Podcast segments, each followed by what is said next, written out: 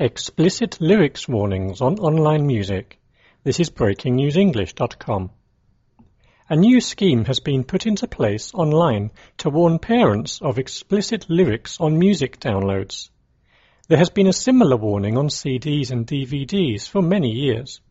It is now the turn of songs that are available for purchase on the internet.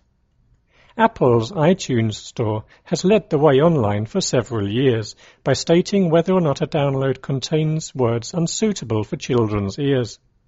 It places the word explicit next to songs parents need to be warned about. It also puts the logo clean next to songs that people might mistake for being explicit. The warning for explicit lyrics will now appear next to music and video files on sites such as Amazon and Napster.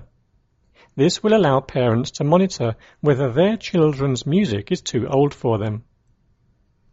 The scheme was set up by the British phonographic industry, BPI. It comes after calls from parents concerned about the increasing volume of songs available online that contain foul, explicit, or offensive language. BPI Chief Executive Geoff Taylor said, We know that the parental advisory logo on CDs and DVDs has been a useful tool for parents.